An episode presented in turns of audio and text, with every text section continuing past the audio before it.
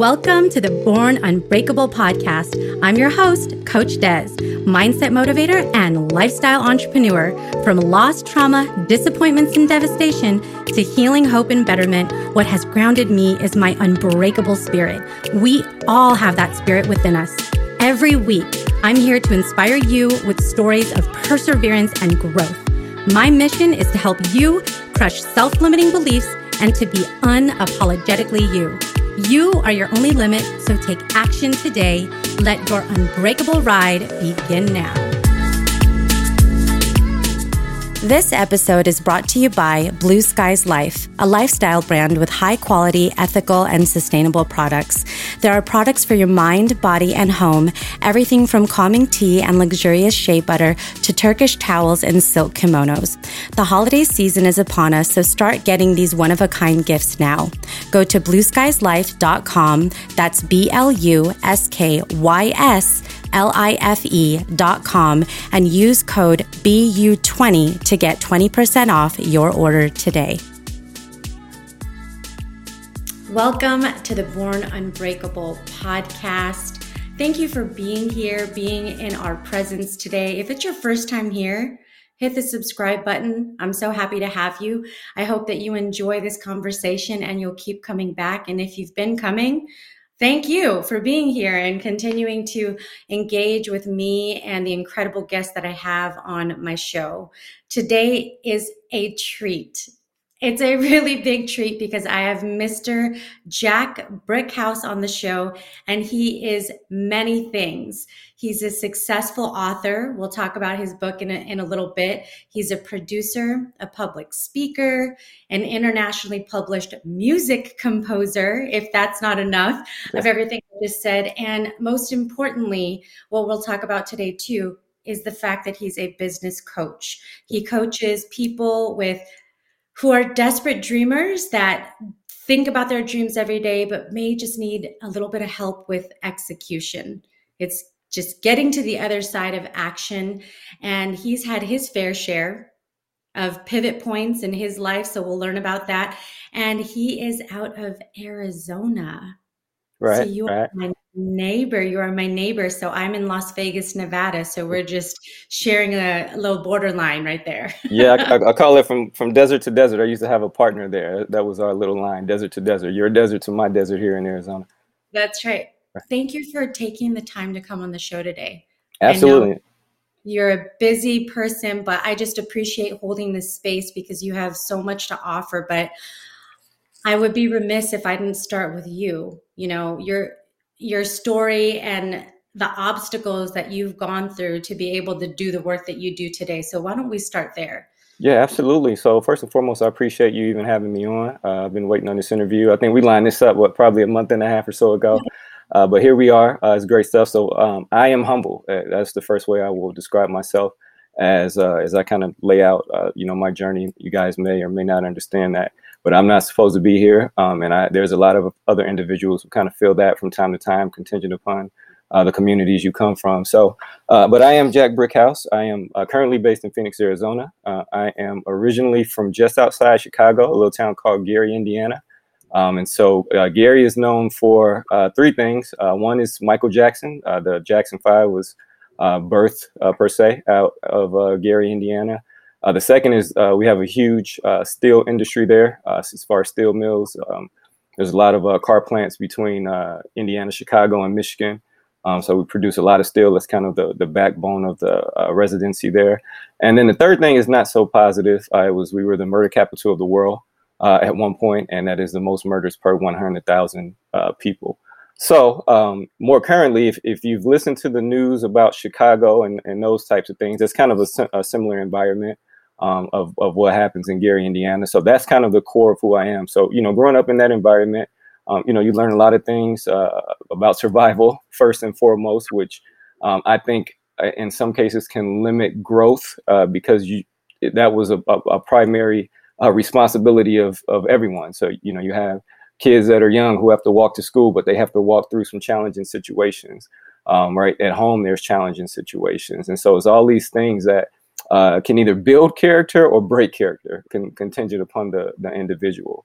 Um, and so that was kind of the core of, of, of what forged me. And, and uh, I, as I look back now, it, it gave me the courage and, and uh, built my uh, my skin and made me tough to be able to to deal in the business world because the business world is the same way.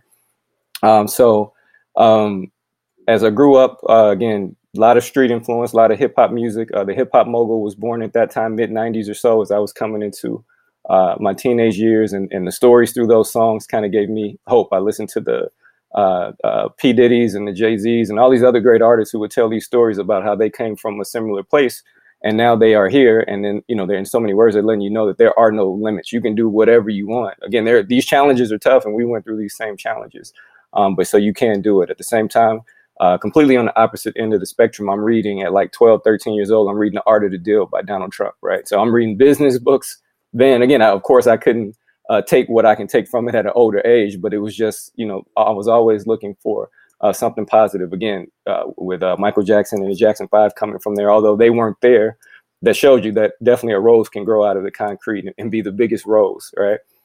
And so as I went through the journey, went through high school. Um, at the end of high school, I actually had my son, uh, 17. He's now 21. Um, and then I had my daughter several years later um, at 20, and she's actually graduating this year. So um, that added another layer of challenges to an already uh, challenging life as I move forward a positive out of that is uh, at 20, I was able to open my first legitimate business uh, where I had to go through uh, and get EIN numbers and you know go through all the formalities of paperwork.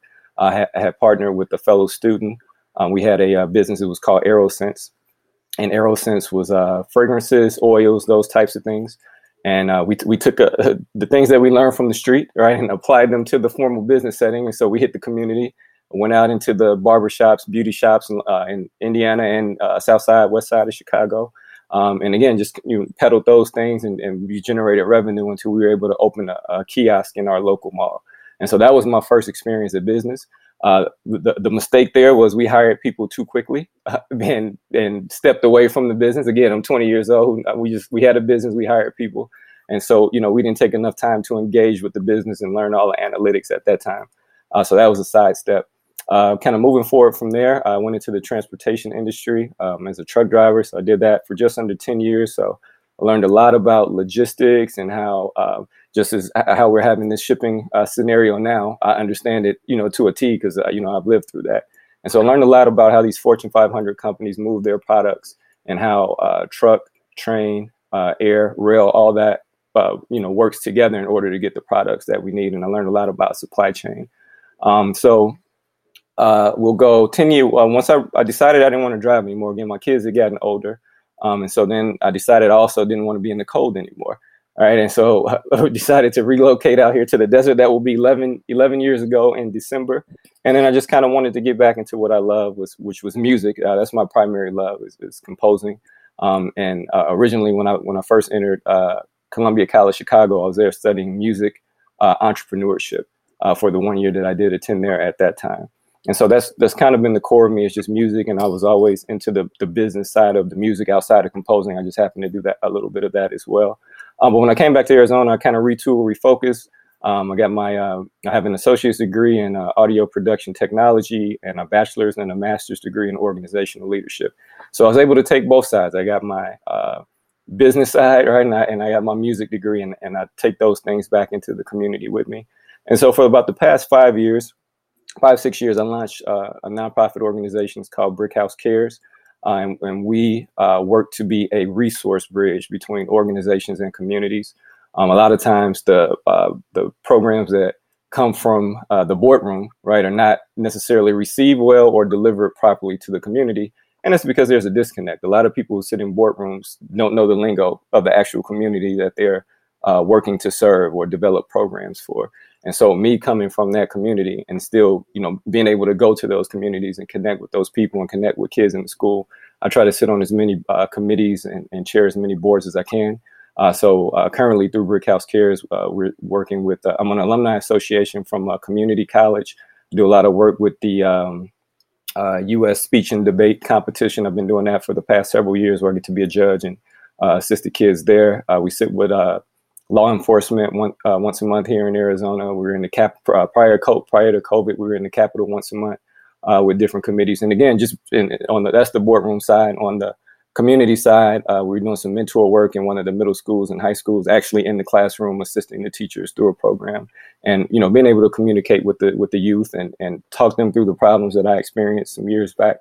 Um, and so that's kind of my focus now is just charitable work, um, working against the uh, materialistic and, and consumerism that kind of affects everyone and, and um, you know, kind of drives us to want these material things over everything else and not not really value our, our fellow individual. And so at Brickhouse Cares, that's what we focus on is uh, just leveraging people, right? It's not necessarily about revenue. It's just about people. So uh, one of our current projects, I'm working with a, a longtime uh, friend of mine who has a, he's a minister and he's uh, building his ministry. So I'm helping him to build out that corporate infrastructure. So on the backside of Brickhouse Cares is kind of what we do is work with uh, uh, small businesses and, and large businesses as well to help the CEOs or, or the founders, whoever it is, put their infrastructure in place to be as successful as they can with their uh, with their business. That is a lot. Yeah. there is so much that you that you pack into your life and it's all so impactful and and so much of it is geared around service which i have so much respect for but you know if anybody is is tuning in and listening to to the whole arc of your story, I think one of the things that they might be asking your, themselves is how do you go from the environment that you grew up in that was difficult that was challenged by to to where you are today. How, what was it that made the turning point for you to be in a place where someone might say well your opportunities are limited or you know how, how do you break through when it's just so easy to to stay maybe in the kind of stuff that keeps you there versus allowing you to branch out what was it for you that enabled you to do that right i mean for me it was just uh, an internal assessment i just did not want to be a statistic right before i even had kids i was considered a statistic because of the environment that we grew up in we weren't supposed to get past a certain age and even if we do we were not supposed to be productive and so I didn't want to be a part of that stereotype. And so uh, when I when I did uh, join the transportation industry, that took me out of the city. I got to travel this whole country. The only place I haven't been is South Dakota. All right, and so uh, a lot of the things that are represented in the media, um, as far as how we are divided, is not is we're not really as divided as it appears in, in the way that the national media. Because I've been in all the nooks and crannies. I've been in the deep South of Alabama and the Carolinas. I've actually I actually uh, went to a uh, cotton field that was there. You know, that was uh, back from the 1800s and, and delivered, you know, material for them. And the people was, were just as kind as they can be. Um, so, you know, I've been in all those territories. So it was that, so that was exposure, right? That was exposure to the rest of the country right there. And so that uh, assisted me in not being home and maybe being caught up in some scenarios that I more than likely would have been caught up with because I was away from the city. So I was in and out of the city. And so that really uh, assisted in broaden, broadening my horizons. Um, for me, I can trace it back to when I was seven years old, which is why I ended up on the West Coast. My, my grandmother and grandfather brought me on a trip to visit some relatives in California. And so when I came, we came to California, it was wintertime, it was snowing, and I got to California. People, my relatives had pools and they were in the pools, and it looked like everything that I had saw on Nickelodeon. I'm like, holy shit. Uh, yeah. You know, people, this is this is real. And so I got back home two weeks later and I asked my mom, I'm like, hey, why are we here in this cold weather when our relatives are not dealing with this and they're living this sunny life in California. And so that kind of planted the seed in me. Um, and so when I decided to to make that transition to the West Coast, that's kind of how all that came about. But it was just an internal uh, driving force to answer your question, just not wanting to be a statistic, um, taking the, the, the small opportunities that I, I could find and applying them, and then just really more so than anything, being uncomfortable. Because I mean, I was already uncomfortable doing what I was doing, right. And so now taking a leap and doing something positive is no different. So, you know, instead of having something to force me to be uncomfortable, I choose when to make myself uncomfortable. And that's what I continue to do. Yeah. What do you have to lose? Right. Right. Right. What do you yeah. have to lose? Right. Well, one one of the things I love is the title of the book that you did cigarettes and bad decisions the yeah. shit i wish i'd known yeah so you you did this and i know that it's inspired people what was the catalyst for you doing this book yeah so i actually am I'm a co-author. That was the, the, first book i've been able to be a part of. And shout out to our editor uh, genoa white. Uh, genoa and i uh, i met her at columbia college the year i was there uh, a while back. And she actually had written a book uh, because she had a, a, son who has autism. And so she wrote a book about her journey. And so for me, the, what actually sparked it was um, as I was doing more stuff in the community, I, I watch a lot of uh, news, right? And so I would notice that uh, they would bring in a, a, an expert to comment on a, whatever the topic was, and then they would flash the expert's book. They would say, "This is such and such author of," and they would put a picture of the book for five seconds, and then the book goes away. And the average audience member never reads that book, but it gives you instant credibility just by seeing that the person took a time took the time to write a book. And so I was like, all right, I have to figure out how to. I need to write a book to give me that. I have all these other accolades, but if I write a book, now that even takes me and puts me in another round. And so um, I got with my, my buddy, that's my longtime friend, Coffee Black, and then uh, Hollow Tip is actually my wife. Um, and, and we all come from Gary, and we come from the same neighborhood. And um, what we what we were just having a conversation. So we all used to uh, co-host a podcast together, and so uh, we had we would have these convers one-off conversations, and we were all kind of uh, lending the same advice, although to different individuals. So I said, hey, let's just you know play around and kind of try to corral some of these ideas and see what themes we have. And so I think we started with like uh, 30 different topics. And I said, well, the average person is not going to read this, especially for us being new. So let's let's get this down to about 15, something that's nice and, and easy to digest. And that's what we did. Um, and so uh, we kind of collectively, you know, scribbled out and hammered out some ideas. It was about a year process to get that done.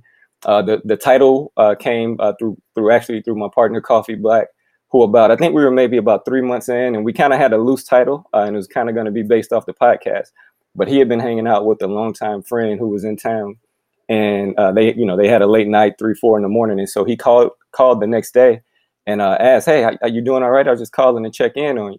And so her reply was, "Yeah, I'm all right, but I'm feeling like cigarettes and bad decisions."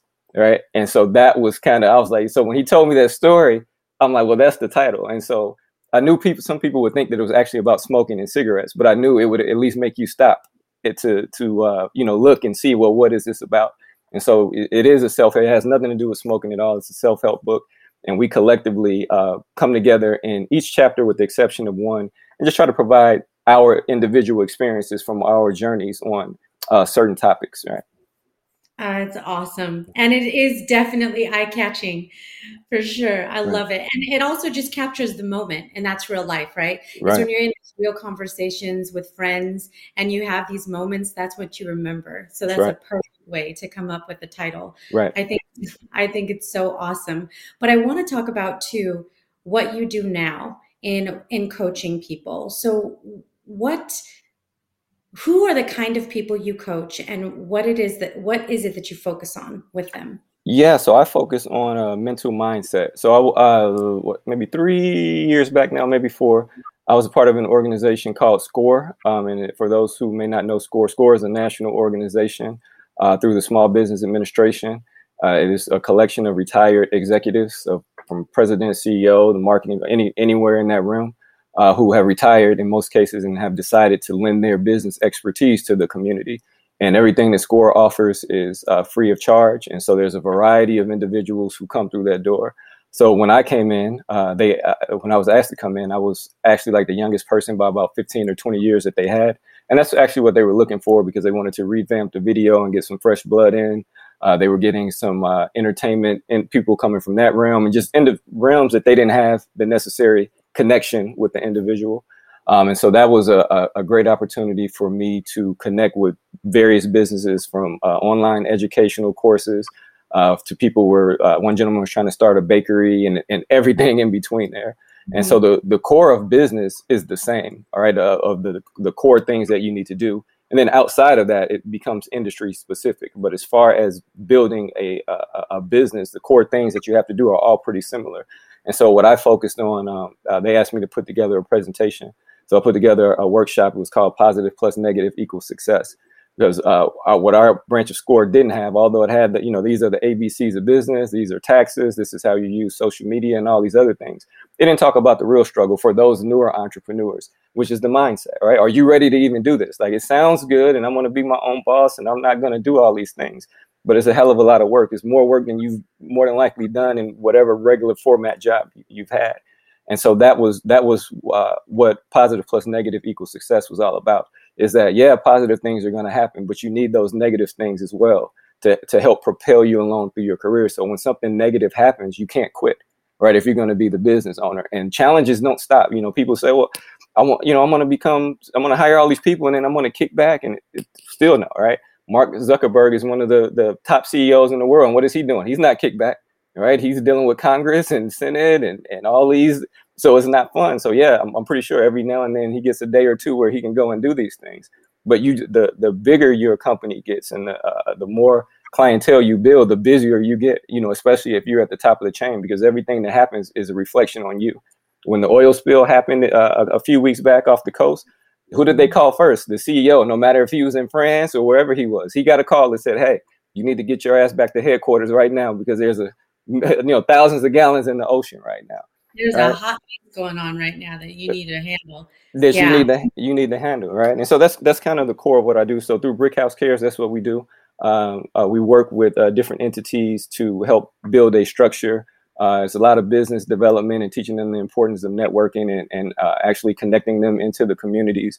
Um, we show them that the, the you know being in the community, actually participating in charitable organizations will actually help you to drive revenue and get visibility, and just those sorts of things. So that's kind of my primary focus. Again, it's just um, again on the on the front side is is helping those resources get to the right place and making sure that they're rec- they're uh, received properly when they get there because in minority communities the number one thing is trust right? If, if they say nobody knows you around here don't come around here right? And so you, you can't come in off you know fresh out the boardroom when you have no connection and say hey we're doing all these great things because that's happened many times.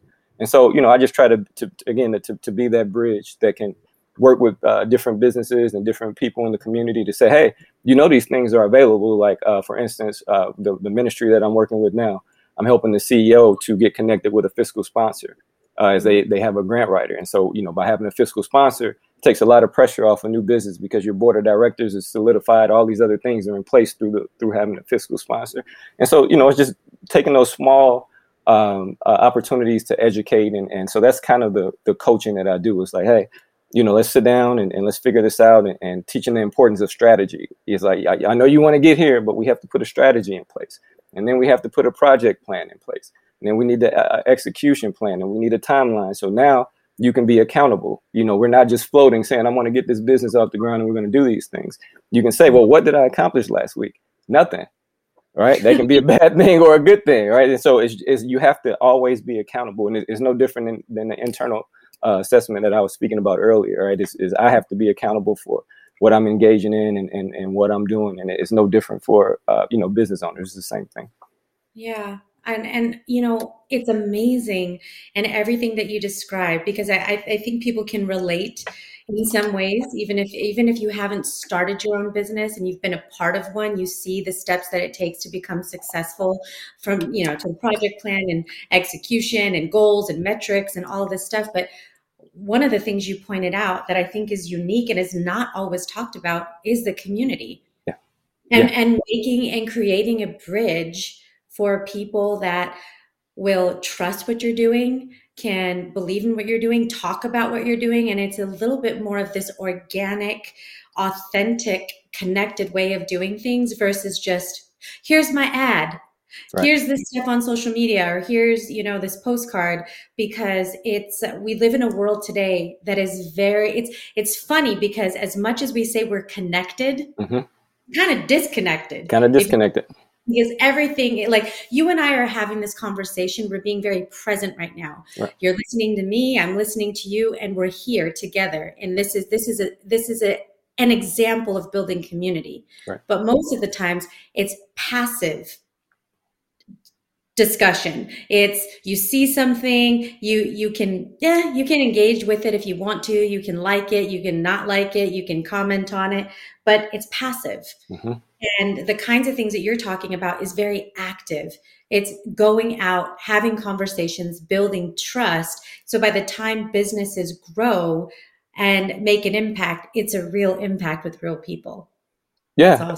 Yeah, that's right. I mean, again, you people have to know you. Other businesses have to know that you're out there, like outside of whatever your internet uh, representation or flyers or whatever it may be. People just still want to engage, right? And so, uh, I, I, I use social media all the time. I use a lot of uh, LinkedIn to connect with individuals, and so that, I think a lot of people want that to be the be all of their connection. It's all going to be social, but it, there comes to a point where it's all right. Hey, let's get together. If they're here locally, let's get together, or let's let's jump on a, a, a formal Zoom session and actually have a, a dialogue or a discussion.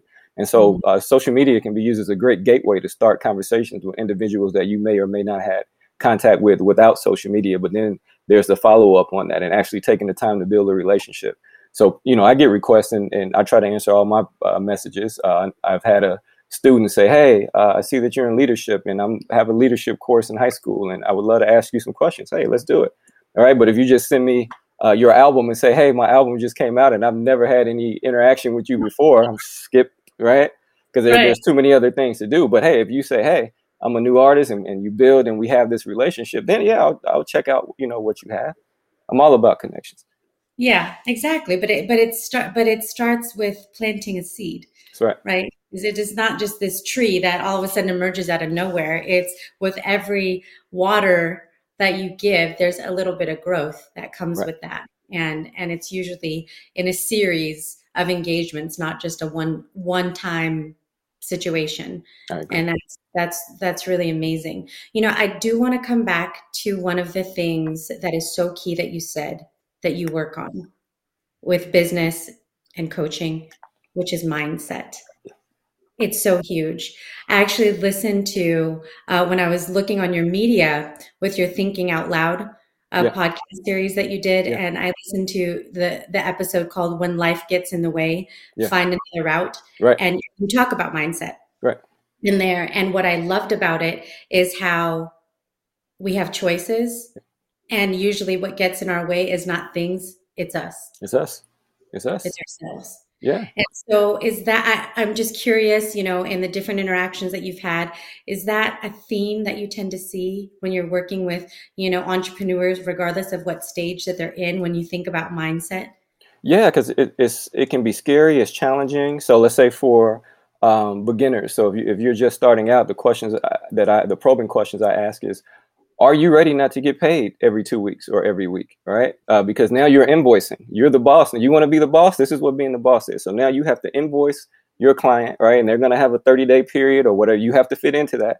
And in the meantime business and operations are still going for you right? So what are you going to do? How are you going to work that out? Uh, the next thing you're if you generate revenue through this business that's not necessarily your personal income.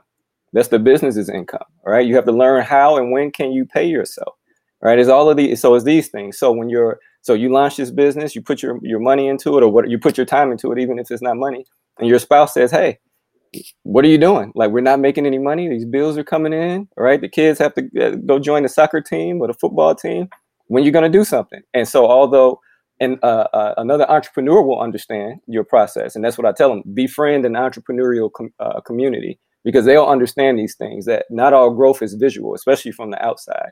And so you may be working your butt off, but your spouse doesn't see that because although your your check is coming in 30 to 45 days, it's not there today. And Friday the rent is due, right? The cell phone bill is due. And so now here comes that pressure. Uh, another thing, uh, a lot of people want the people around them, your friends and family, to support what they're doing. Those are the last people who jump on board, right? right. They know you, and you're just another person to them, right? It's, it's like uh, take some like LeBron James's kids, although he's LeBron James, they get excited over other athletes because you know he's just that, right? And so it's no different. So the the your the people close to you won't really jump on until they see people outside jumping on to what you're doing. Then they say, "Oh, you're a big deal, son," or "Hey, hey, nephew," right?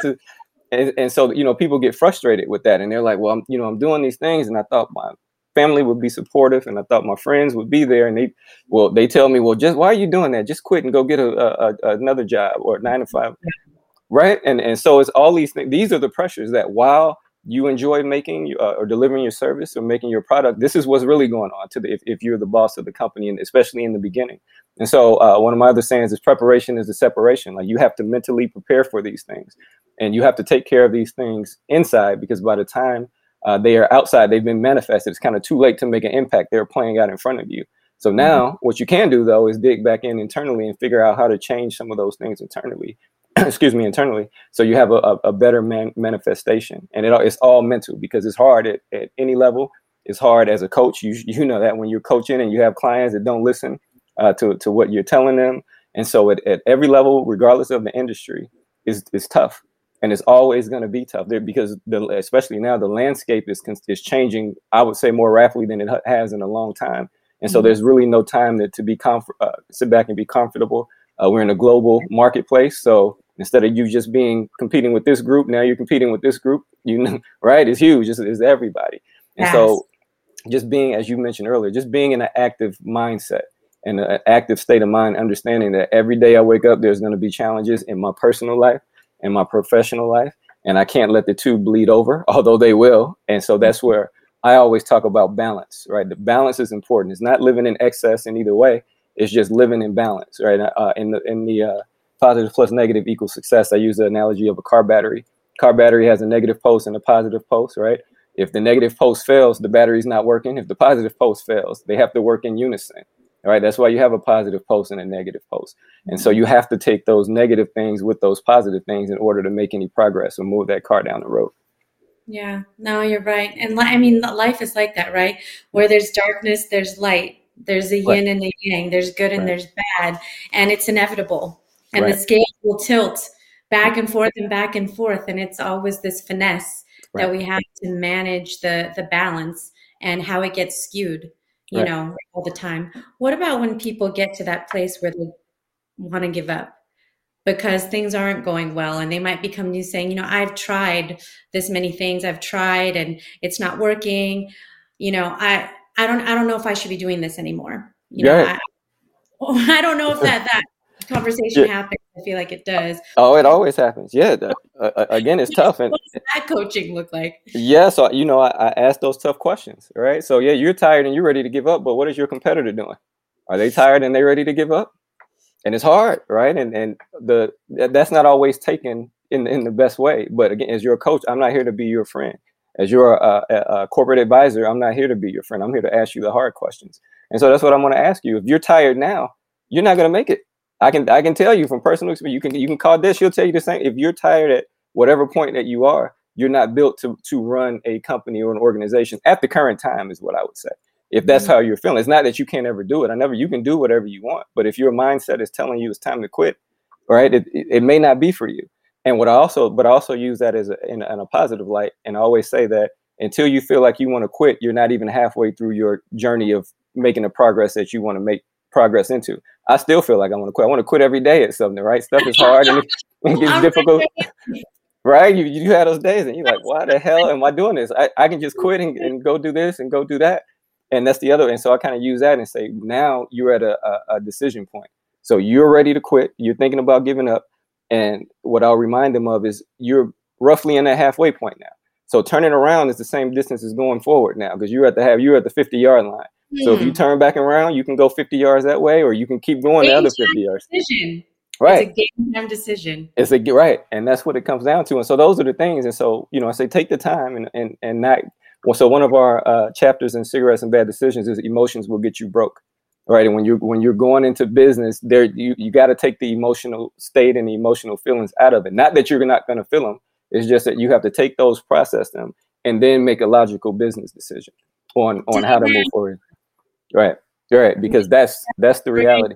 House just laid it down right there.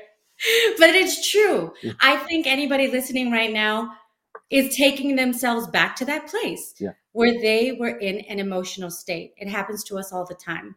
There's going to be certain things where you're on high and making decisions in that state is tricky. It's tricky. Right?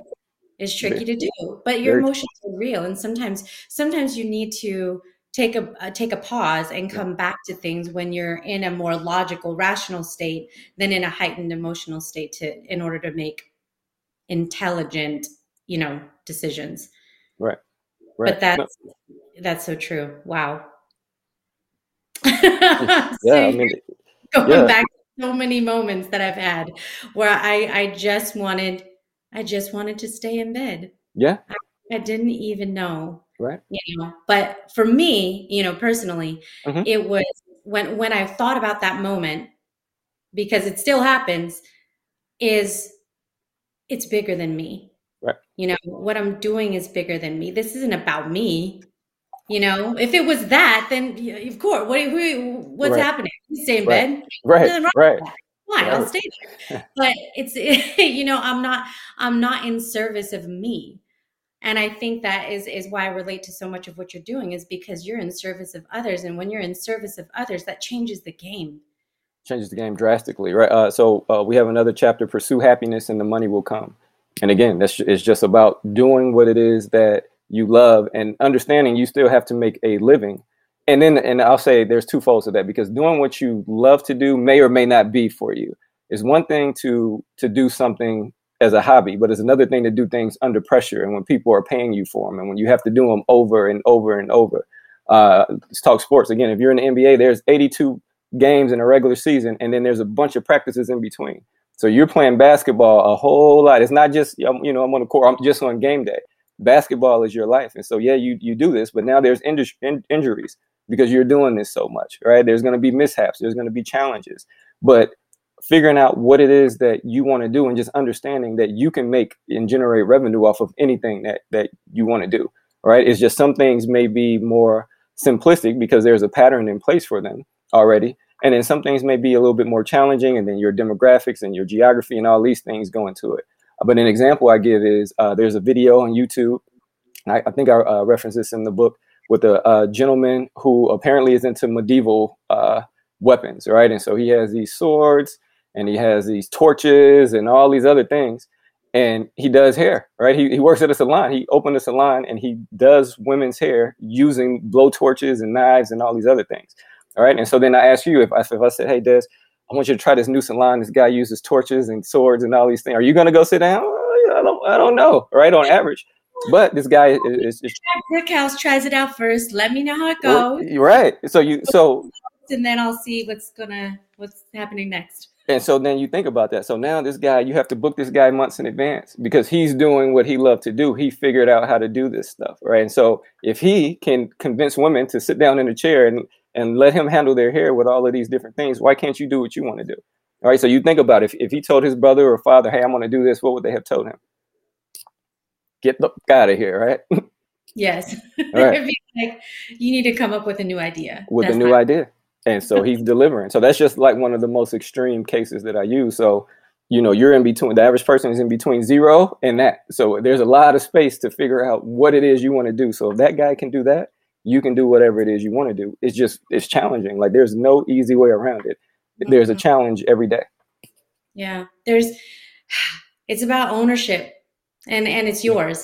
Right. You know, I think it's we want to be able to point to other people but at the end of the day it's our responsibility to take accountability for the things that we want and it's up to us to get there.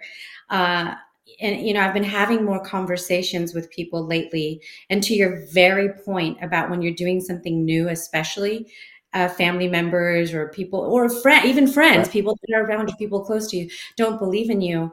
Part one of the things uh, about entrepreneurship sometimes is that it's it's a lonely place Extremely. It's a lonely place with you and your ideas, yeah. and and uh, you have to learn how to become your own best advocate. Sometimes your own best friend. You're sitting there talking to yourself, talking yourself in to the different things of why you're doing what you're doing and why it's important for you to persevere. But that that grit is such a big part of it. Is the is the the mental space that you carry for yourself to to just be able to move forward because you're you know you don't have this whole cheerleading team yet right. you know right. probably will come over time like you said when you have trust but it takes time to get to that place right right and and then even then that those cheerleaders can turn on you right at any given time so it's it's it's not there's highs and there's lows to it because everybody supports you when it's fun to support you but then it doesn't take much for it to go the other way and so, you know, again, being able to adapt and stay in the course is, is, is the, the key to it, is committing to what it is that you're doing.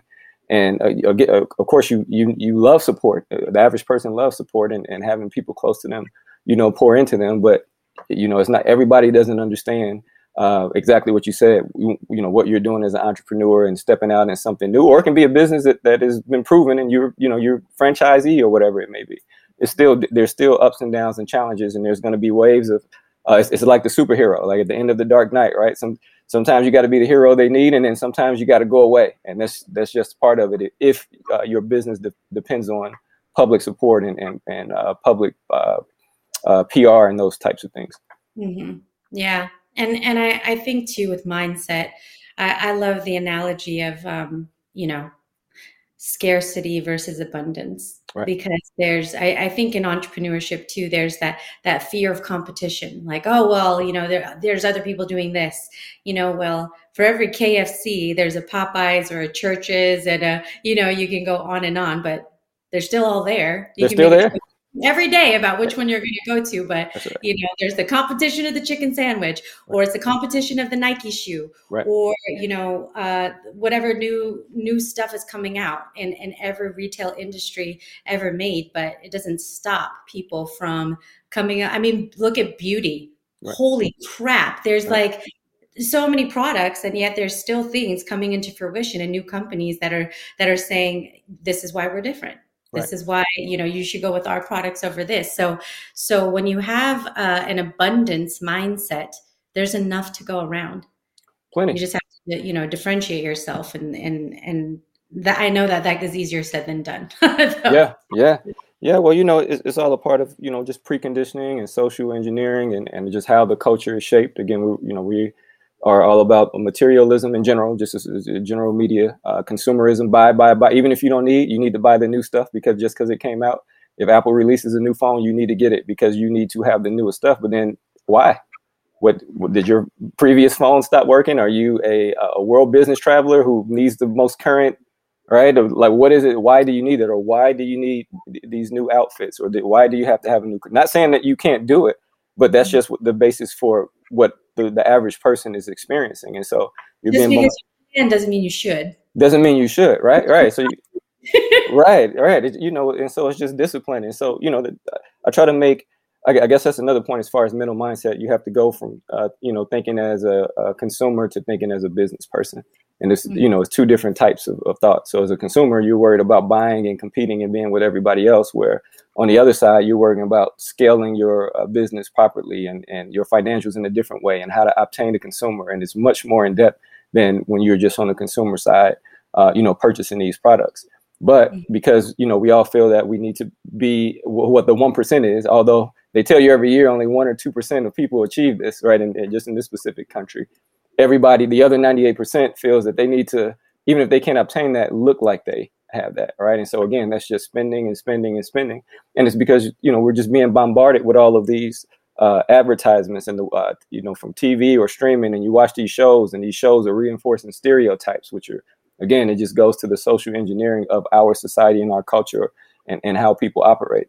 And so, well, you know, algorithms, just like the, the social yeah. dilemma from that show that came out in 2020 back in September. Right. Um, it, when I watched that, you know, the whole thing is the double sided coin that is marketing and social media. On the one hand, it's the, oh, wow, we're so, we get to be connected and keep up with each other. But on the other hand, in the background, there's all these algorithms that are engineered towards the things that you gravitate to. So, oh, well, there's that thing that I've been thinking about mm-hmm. that I saved that I might consider buying. And next thing you know, 22 times a day, that thing is popping up, and all of a sudden, it's in your Amazon cart. Mm-hmm. Mm-hmm. I don't even, I didn't even re- it was like, I don't even know how that just happened. Right. How that happened. Right.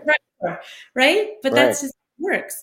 And, and it's interesting to me, and, and I don't know, you know, every, everybody goes on a different journey, but when I was in my 20s, it, it was you know you start making money and you you gain you attain a little bit of success and it was mm-hmm. very uh, to your point uh, materialistic you know mm-hmm. this car this bag or this thing but it was very fleeting mm-hmm.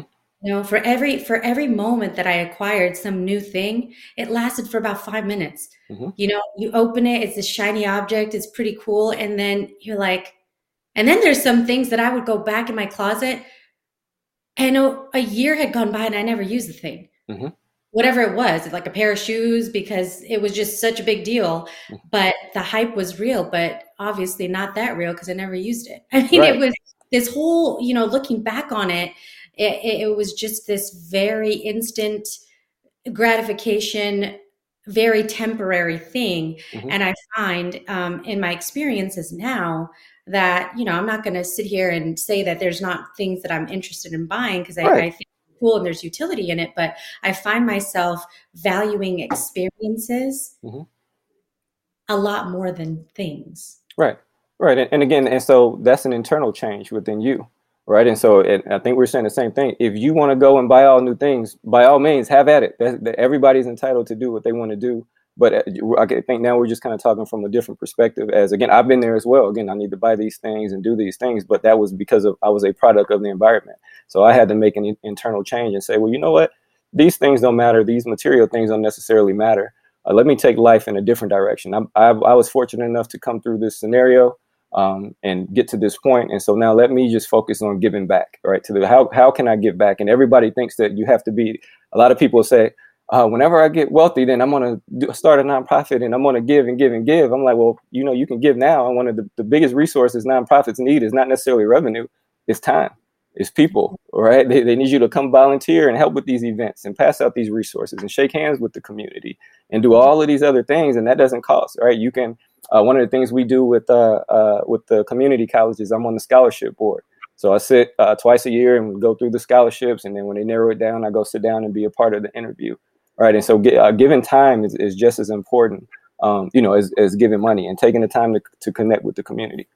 Yes, absolutely. Well, you know, I know we've gotten to know you through yeah. the things that you've shared, but I have some specific questions for us to yeah. get to know you a little bit more. So I'm going to start with Mr. Jack Brickhouse, what are three words that best describe you? Um, say uh, resilient, um, integrity, and um, I'll say energetic. I would yeah. agree with that. I would those, definitely that for sure. Those okay. What about what is something that you're working on improving right now? Uh, something that I'm working on improving. Um, it, it, it kind of ties into what we're just what we just got done talking about. Is just continuously uh, moving away from uh, media that uh, you know puts me back in that that materialistic state of mind. And so mm-hmm. you know, it's, it's not, again not disconnecting with everything. That's not the message here. It's just limiting the time that I'm you know on these different social platforms and just making sure that I'm making meaningful engagements. Uh, I read more uh, again, and, and, I mean, I was already reading probably. I usually read probably about 50 books a year, if not more. So you know, give or take the year and what's going on. So it's just you know reading and and uh, you know staying in a in a spot where my vibrations are higher than they are lower, and not engaging in as much media and content with lower vibrating material. Yeah. I love that. I think that is a, is an aspiration that we can all put on our, you know, list of things to focus on. That is amazing. Okay, what's a self-limiting belief that you've had in your life that you've had to overcome and get past?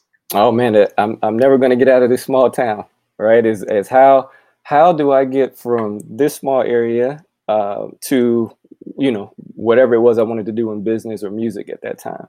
and when you look around you know there were not a lot of opportunities to engage with people who had went off and done these things that you can kind of that can kind of be a mentor uh, just kind of the you know based off of the community and that's uh, one of my bigger reasons of, of giving back the way that i do is to make sure that people understanding and get exposed to different opportunities and things because the, the more exposure uh, an individual has you know the bigger you can then think and so, uh, as I was able to get exposed again to California when I was younger, and then you know go through a series of other exposures, that's what helped me to penetrate you know the the the environment that I that I came from. So again, it was it was it was all internal with just using those things as motivation. Oh, that's so awesome! I love it. Okay, what is one thing that you want to see changed in the world? Uh, one thing that I want to see changed, uh, I, will keep it on on track with what we're talking about is just uh, you know people engaging and uh, valuing their fellow uh, man, woman, um, regardless of race or any of that stuff, over material possessions. That's it, being community. So uh, I, I, had an opportunity to participate in, in two study abroads. one was in, with the Maya people in Belize, the indigenous people of Belize and so I got to go there and uh, uh, stay in some uh, some of their villages and ate food in their homes and got to talk with their kids. And they told us about their struggles that they were having. Learned a lot about their leadership and how uh, there are 52 different villages. And when it's time to vote on a, a major uh, subject, there's buses that start at two o'clock in the morning and they go to every village and pick up, you know, each chief from each village and they all come back, they huddle up, have a meeting. Everybody leaves, goes back to their respective village, pitches it to the uh, to their council, whoever it is, and then they come back. And so it's all about assisting. So you know, these are volunteers that get up and drive these buses and make sure all these things. So you know, just taking taking care of us as people, valuing that first again, and then placing the material possessions or uh, you know, instead of trying to outshine your the person next to you, like you said, well, we I got this bag or I got this this Benz or I have you know whatever it may be, competing with the person that lives on your same block, right? You're in the same boat, so you can have whatever, right? But you didn't go anywhere. We're all in. You're in the same space more than likely, right? right? Or you're in the same. Yeah. So what are you? So, but it so the you know that the the public loses, but business wins because you know if, if you go buy the the white you know whatever bag and then your friend goes and buys a black one that's two sales for that manufacturer of those bags right? But you guys are now going to go together with different color bags to the same place right? Free, free, promotion for the business right? And so again but just taking the time and say all right well i you know i spent this money on this bag but i know my brother or sister was struggling over here. And instead of me you know going and figuring that out and saying hey you know can i help you out here? You know i Ah, i'm gonna go get this bag because i got to shine on them they're hurting, so I'm gonna I'm gonna I'm gonna pull up on them in this. Again, that's that's a mindset that that was created and that you know that we have to overcome. Yeah, I think that's so true. And that that sense of competition, you know, yeah. that people have that for for whatever reasons. Right. It's like when you every time you watch those movies and you know some neighbor sees a neighbor, whatever it is, the car that they just came home with, or you know the Christmas decorations that they did on their house. And now all of a sudden it becomes this mission to, okay. Yeah, one up them. I got this. I got this, you know, and right. it's just like. right. And so again, so you watch that movie, and then that's integrated into the average person's life because now they, oh yeah, so such and such just got that. It's just like in the movie, right? I'm gonna go do this, and that's that's part of the issue. But again, it's an internal change.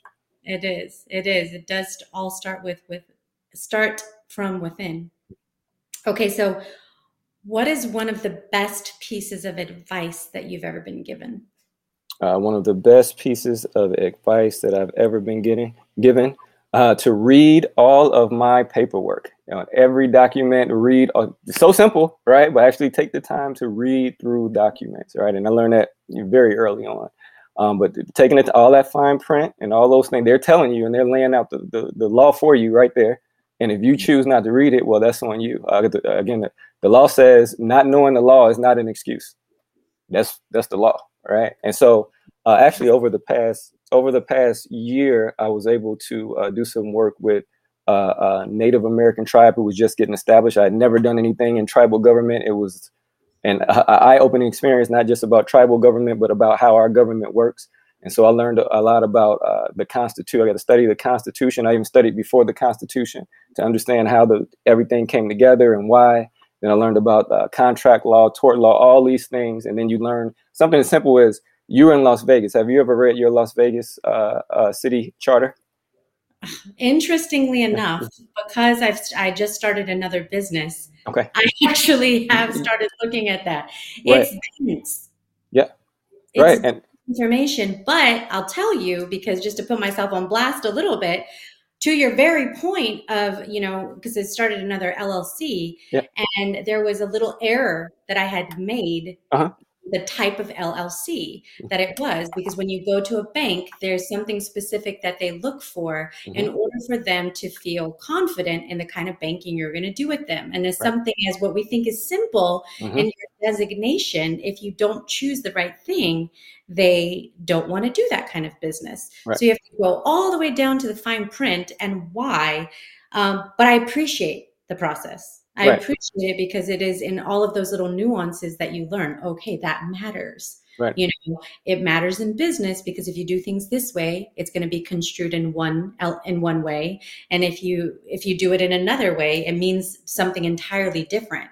Right. And if you take the time and the upfront legwork, you could be totally screwed. Right. Very simple. Right. It's, it's very easy. Uh, and yeah, so the average person, as you think, they don't. You don't read the city charters. You don't read. Uh, in here in Arizona, we have uh, Arizona refi- revised statutes, and some places they're uh, compiled laws, or each state calls them something different. But every state has one. and they're all kind of based off of the Constitution. And so those things, and here in Arizona, let's just say the revised statute, govern every part of your life. If you have a transportation issue, you can go to the transportation title. Everything, whether it's interaction with law enforcement or uh, dealing with your, your license, everything is laid out. The processes and procedures. Uh, if, if, you're dealing with uh, property, again, there all the laws of property are right there for you. And then going back to your city charter. So uh, the the state and uh, the municipalities, your cities, tell you how they're going to interact with you. But mm-hmm. because you know we, we're watching movies about how we can win up our neighbor, right, or on Instagram scrolling, right? We, we don't we don't read that. And all of these things are free right? Uh, you can go on whitehouse.org or gov i mean anytime you want. You can go in the library of congress anytime you want for free. You can go all of these different places and they have all of these free resources for you to learn these things. But who yeah. wants to learn the law right? It's, it's boring. It's a lot of text definitions but that governs everything that you do. I tell you it's fun because my, in my undergraduate degree I, I majored of all things in political science. Okay. imagine mm-hmm. what that might have been like. Yeah. And I remember in high school, I was in competition government class. Uh-oh. So you basically meet up with another high school and talk about your knowledge of the Constitution. I couldn't yeah. tell you today all the things had to remember back then. Yeah. Um, but it, but it is like you said. I mean, it's it's it's a lot of information. But the funny thing is, is that it is useful because then you become a wise consumer of the services around you versus letting things just happen to you. That's because right. that that things happen when you're not a part of the process. It will happen to you. All of a sudden, something is going on in the community and you're upset about it when you could have learned you could have contributed you could have participated um, and that that goes back to this you know being active. Just right. just as much in the community is things like law even yeah. though it's maybe not as fun. Right. Right. Yeah and it's not but you know th- those are the rules of the game. So it's like you know if, you, if you've never played monopoly and you just sit down and start playing the game you're going to make a lot of errors because you don't know the, the rule of the, the, rules of the game. And if somebody else is, is beating the crap out of you, they read the yep. rules, right? like, hey, I'm going to take advantage. You don't know the rules? Hell yeah, I'm going to run the table on you. So it's no different yeah. in, in regular life. They know most businesses operate on the pretense that people don't know the law and regulations, and they're just going to take what they, um, you know, what, whatever's given to them and sign it and have read it. And they're just because, as we've been talking about, materialistic. They just want the end product. I just mm-hmm. want this car. I just want uh, this house or whatever it is. So, uh, you know, whatever this fine print says, it's gonna be all right because I got this house or I have this car or I have this loan or whatever it is. And so, yeah. you know, it, it's just super important to do that. And again, you you don't have to become a law professor. It's just taking the time to read small things that that involve your life. You read a little bit today, a little bit next week, right? And and just taking the time to learn. And so, uh, like I tell a lot of my buddies back home, when it comes to traffic stops with you know minorities, if you know the law, you don't have to do all these other things, right? You just ask a couple questions and then you let the officer do what they're going to do. And then you handle it on the back end, right? It's all because our government, as you're talking about with the Constitution, we're a paper government. Everything is is paper that we do, whether it's state or on the uh, federal side, you know, or, or local municipality. And so just, you know, taking the time to be familiar, you know, if, if you do get a uh, citation or have to go to court, you're not scared. You know, normally it's like, oh, I got something from the state. Um, I, I got to go to court and you're nervous and you just go and then you're in front of the judge. I mean, it can be something as small as a traffic t- ticket. You feel like you're on trial to go to jail right. because you're in the courtroom and you're not used to being in that in that space. But again, if you take the time to know the laws, uh, the, the great thing about government is everything is is laid out for you on all the procedures and processes they have to use. So all you have to do is make sure that they are following these processes and procedures as a government. That's all it comes down to. And the way you do that is by taking the time to read, read, read all of the materials that they give you, read the mm-hmm. policies and, and the procedures of the government agency that you're working in or working with, and then what the municipality says, what the state says, what the feds say, and now you know this stuff. So now you're going in and and and you have an idea of what to do and what to say, and so it's not scary anymore. And I learned a lot of this again, you know, working with tribal government. That's amazing. And and I think the other thing too is that information is far easier to access today than ever before. Absolutely. You know, I remember back in school, I physically went up, went to a library, got a book, opened it up, flipped through the pages, maybe ordered a book, highlighted it, and it was this whole process. Now, a lot of things are it's available online it might be 200 pages of yep. online that you're you know scrolling through but it's very accessible and i yep. think that is a is a privilege that it we is. have is is being able to get it very a lot quicker right. than you know what what might have been the case before right um so how can people follow Mr. Jack Brickhouse and the work that you are doing um, so they can keep up with it or, you know, learn more about you or reach out to you? Absolutely. Uh, for my nonprofit Brickhouse Cares, it's just brickhousecares.org. Uh, you can learn a little bit about what we do uh, foundation wise. Uh, social media, I'm on LinkedIn, uh, Twitter, and Instagram. Again, I'm always happy to uh, connect with individuals there and have a conversation and, sh- and, shed a little advice if, as I can, if I can. So those are the primary ways to contact me on mrjackbrickhouse.org as well. Awesome. Cool. I will make sure that those links are in the show notes so people can easily do that if they want to reach out to you. Is there anything that you want to talk about in terms of programs or things that you have coming up next that you're excited about? Yeah, so uh, actually, just recently in September, I released my first uh, solo fiction book. Uh, it's called Blind Drift, something like a screenplay. Um, for me, I didn't because we did a self help book the first time. I didn't mm-hmm. want to get boxed in as a self-help writer and just say all he all he does is write self-help books. And so I, I, I got uncomfortable because I don't even read fiction. Right, I'm not a big fiction reader. And so I said I'm gonna I want to write something this that can't be compared to this because it's in a completely different category. And so uh, it took me about six years to to finish that because it went through a variety of changes. First, it was a, it was just going to be a script or a screenplay, and then I was like, oh well, no, I'm going to put it in book format. And then I was like, well, you know what? I really want to do a hybrid. And so there was a lot of that, you know, kind of uh, revising and restructuring that took a bulk of it. And then just kind of pushing the pushing the actual storyline along. And again, shout out to Genoa White.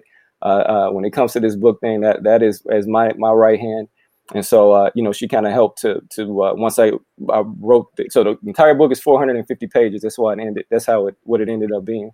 And so she kind of helped me get get, get that uh, outside perspective and say, hey, well, this is how this is perceived. So maybe we can, you know, change maybe this sentence or these words, or whatever it may be. She was always good in, in assisting and actually shaping some of the storyline and figuring out ways to move it along. And so that was great. And what I also did with Blind Drift was I created a, a music, I call it a musical landscape. So it's a soundtrack for the novel. Uh, it's called uh, uh, Blind Drift, something like a screenplay. It's just a soundtrack for the novel.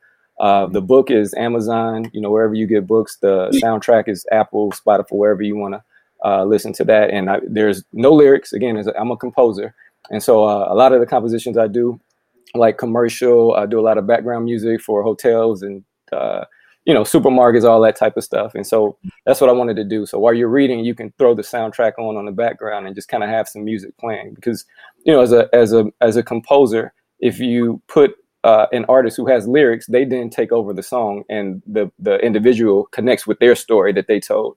But mm-hmm. I can tell you a story if you just sit down and listen to music and you'll you'll experience the things because you know we connect with music due to sound waves and frequencies and all those other things. So I just kind of let the individual use the musical landscape to kind of help either think or develop their story or just kind of listen to some emotions that I may have been feeling when I was composing. So I wanted to jump out and and do that. So that's been cool. That's incredible. Yeah. That is such a dynamic piece of work that you're doing, bringing bringing something to life in such an interesting way.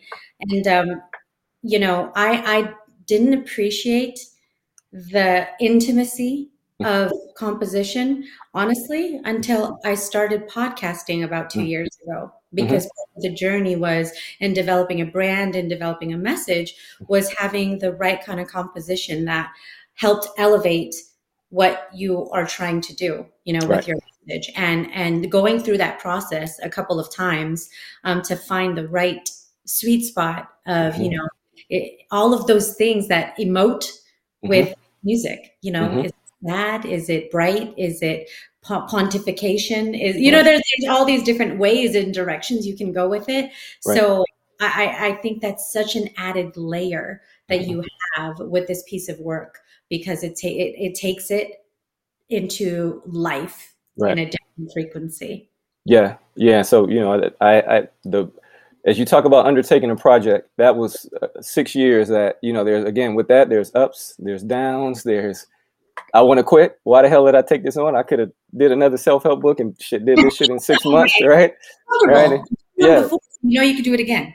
I can do it again, right? And that, and that was the number one thing. And so, uh, you know, I, I committed to it, and and uh, here we are. So th- that's uh, that was definitely uh, an achievement that I was uh, that I was proud of, most definitely. And and the last thing I'll say, I was doing an interview uh, in the UK, and I kind of use a golf analogy. So I like playing golf, and so what I fell in love with golf is, the, as we talked about, is the the is you versus yourself, right? So you're playing against other people, and you guys are in competition, but it's really only just you and so as you play golf, uh, there's let's just say you're at a uh, the first hole is a par four, which means you should be able to get the ball from the tee to the flag in the hole in four swings. And so as you tee off, sometimes you have a great uh, first shot and it sets you up and it goes straight down the middle of the of the green and lands where you need it. But sometimes it goes to the left, it goes to the right, it's in the brush, it's behind a tree. And so what happens is the it's better you it's in the pond, right? And so the, the, the better you your past uh, uh, past self performs, you set yourself up for your next shot or for your next shot in life. It's the same thing. So you can't. So what happens is in the uh, in the beginning, if you come like I come from playing basketball when I was younger, which is a huge emotional sport, right? It's it's all about being emotional and showing your emotions and, and watching football. And this is completely the opposite. So I have to. That was the hardest curve. Is, is when I hit a bad shot, not reacting like you know I messed up yeah. and taking all that and burying that down and, and being calm and saying, okay, you know, that's what it is. So and, and just understanding that there's there's four shots for a reason. And just because you hit a bad shot doesn't mean that you've actually blown the hole. That's what it seems like in the beginning because you everybody wants to be a perfectionist. But what you're actually, if you're playing to get somebody, is your mental strength versus their mental strength. So they may have hit a better ball, long ball than you did, but when it gets time to putt, they may be horrible at putting and they may blow it and you can still win the hole. So you're always in life, in entrepreneurship, just your old self is setting your new self up. So the decisions you make today is setting yourself up next week to either succeed or fail based off of your actions. And so that's is similar to the to the game of golf. That's why I love golf. Oh my gosh, that's brilliant. Oh man, I I honestly I could talk to you and and lose track of time completely.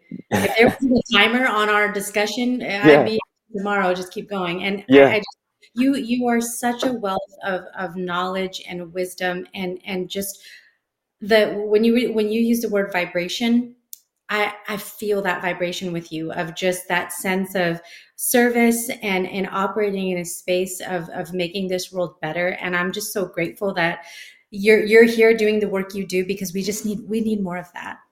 Yeah you you know sacrifice so thank you thank you for sharing in this space with me today. Thank you for you know holding this and and i really think that for anybody listening they're they're walking away with um you know feeling very inspired about everything that you've shared. It's all about one. If, if one person can find some positivity then we succeeded for the day. Yes. So thank you for coming on. I'm looking forward to uh diving into more of your content. Absolutely. I appreciate you having me on. Love to come back on in the future sometime Absolutely. That was such an invigorating episode with Mr. Jack Brickhouse. Such a motivational person. I love his story and I absolutely love everything that he is doing in the community, in business. So many bright spots. I hope that you were just as inspired as I was. So, here is the major takeaway that I have from the time with Jack. And it's going back to mindset and the importance of mindset and how we can get into those ruts where we tell ourselves things that keep us from the pursuit of our dreams.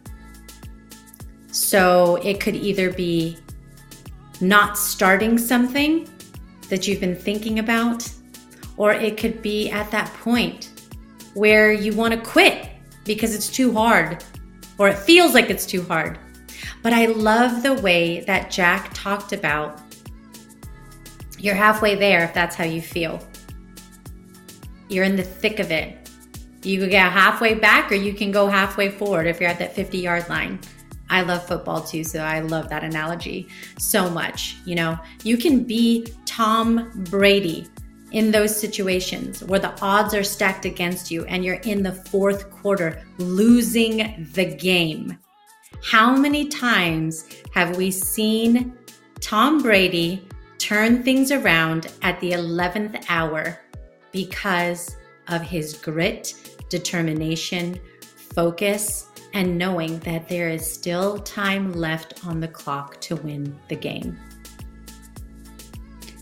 What is that clock for you? Pursue your goals and your dreams with urgency. So if you're at that point right now and you're keeping yourself from getting started for whatever reason that may be, or keeping yourself from continuing, I want you to take a hard look and a hard pause to focus on why are you doing this? What is your why behind the pursuit of this dream of yours? Why do you wake up and choose to do this? Are you really ready to throw in the towel or quit before you've even gotten started? It starts with you. And that is why I say you are your only limit, so take action today. I say it for a reason every single time you tune in to this podcast because it takes repetition and it takes consistency to understand and remind ourselves that we are capable of absolutely everything we want in our lives, in relationships, in our professional life, in our spiritual life, with our friendships, with our money, with the fun and the social aspects of our lives. We're in control of all of those things. And yes, I've said this before and I'll say it again there will be curveballs. There will be unanticipated events. There will be surprises. It happens all the time. I'm not a fan of the times when this happens because it's happened just about, you know, every day of the week for most for most of the time for me. That's that's a regular occurrence, but it's our resiliency and our resolve that allow us to persevere. So I encourage you to reflect and to keep on pushing. Thanks so much for tuning in. You know that another episode that is inspiring and awesome is coming forward because it is what I do here on the Born Unbreakable podcast. So come back again.